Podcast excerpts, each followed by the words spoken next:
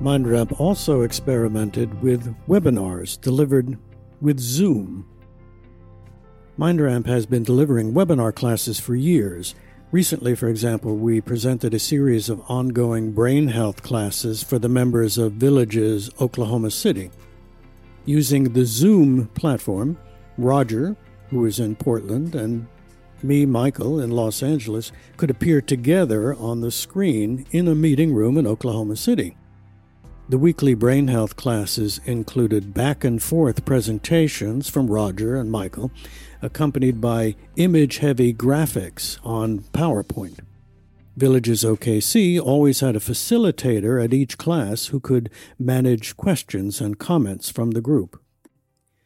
The technical requirements for our presentations were a computer that could be hooked up to a large TV screen or a video projector and an audio system. The image on the TV screen or the projected image obviously needs to be big enough for all participants to see, and the audio needs to be clear enough for people to hear.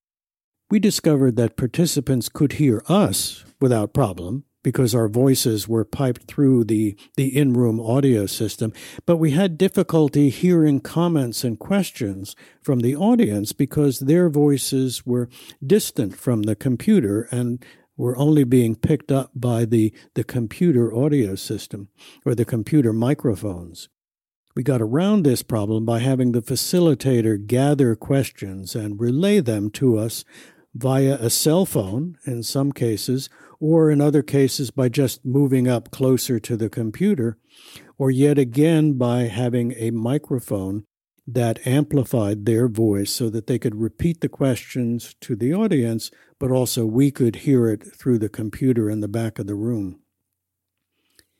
So, here are some tips for managing virtual visual and audio presentations. First, test the equipment. Always, always, always test the equipment in advance we tested the audiovisual days in advance when possible, and then again an hour before the actual class was to begin. Something always goes wrong.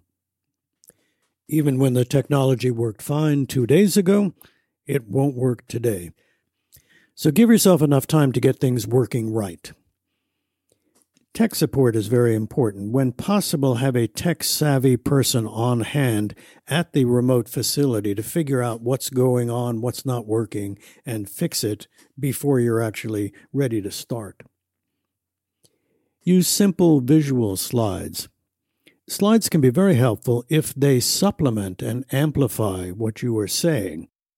They should use visual images to tell the story and use as few words as possible. If you need to share extended text or a com- complex chart, make it a handout, not a slide.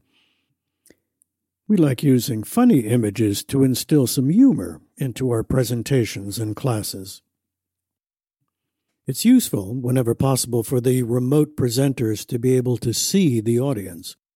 If you're communicating with individual viewers in separate rooms, they will be visible as little snapshots on the webinar screen. It's trickier if you're broadcasting to a group.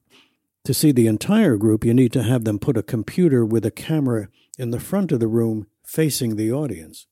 So if the group receiving your webinar has two laptops, you can use one to feed the signal into their audio visual system, which is usually at the back of the room, and then have another one placed at the front of the room to provide you with a view of the audience.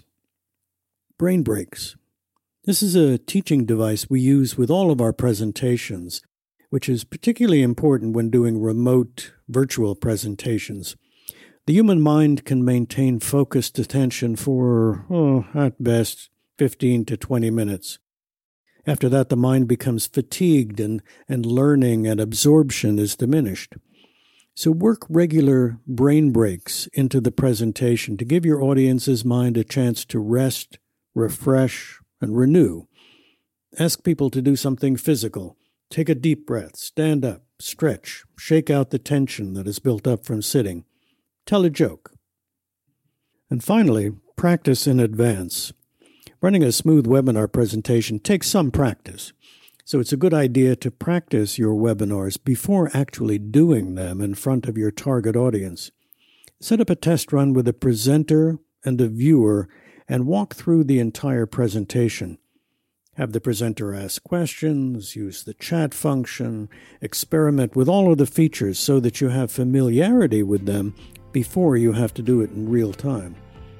Most virtual meeting platforms like Zoom have a wealth of online tutorials and video lessons to help you learn the ropes.